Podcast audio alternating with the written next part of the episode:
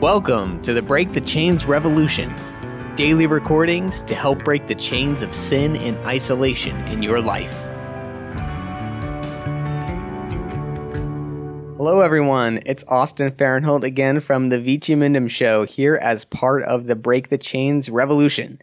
I'm so excited to be a part of this prayer and awareness campaign of helping to break the chains of sin and isolation.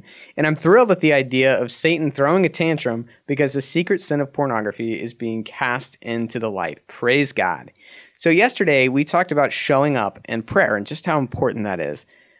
So, today I want to pull from the advice of some of the desert fathers. So, the desert fathers were some of the first monastics and hermits of the Catholic Church. After the period of persecution ended in the very early church, the church got a little lazy and comfortable.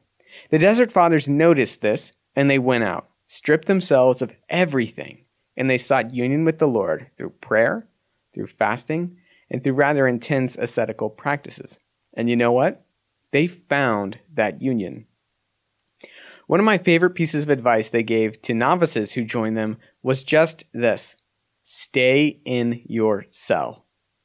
What does that mean? They recognize that there comes a point in the life of prayer when you feel nothing from God, and the last thing you feel like doing is praying. Their response? Pray anyway.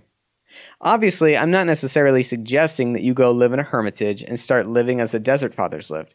This is not the call for many, though it is the call for some.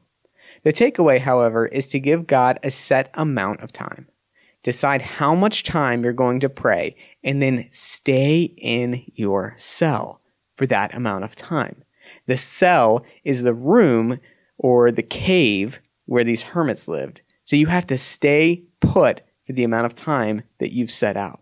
So make a time commitment now. You might take 15 minutes, you might take 20, you might make 5 minutes.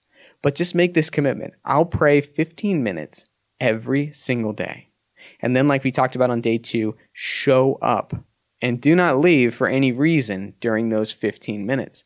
Tell God you don't know how to pray as you ought when you enter in those 15 minutes and wait for Him to give you the gift of prayer.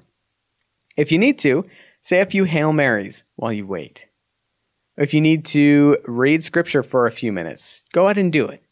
But the best way to spend those 15 minutes is in silence, waiting for the Lord, calling on His names, and battling the distracting thoughts which will inevitably enter your mind. And when they come, we just push them to the side and say, send them back to the sacred heart of Jesus and just push them out very gently and move your mind right back to God.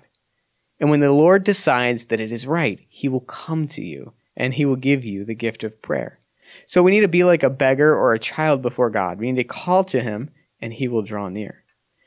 This is only the beginning of a life of prayer, but this habit changed my, my, my, life immensely, as I will share in tomorrow's episode when I give my Break the Chains testimony.